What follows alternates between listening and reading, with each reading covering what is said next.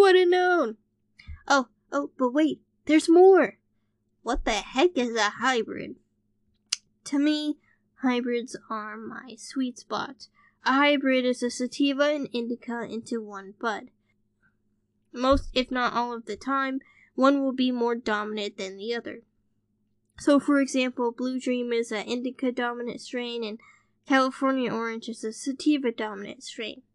The dominant is what you will feel the most, but you will get the medical benefits from both sides. So, a sativa dominant strain can make you more energized and clear headed, but still take care of your pain.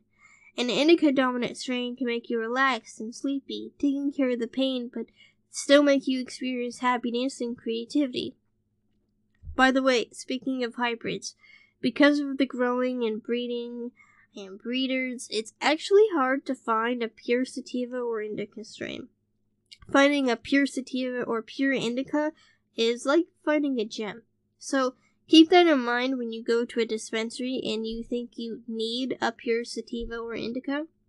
You may not find one.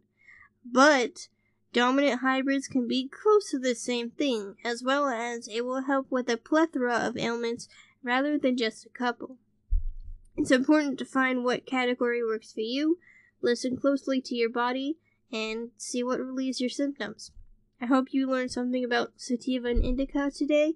Stay positive, stay medicated, this is your journey, and have a great day.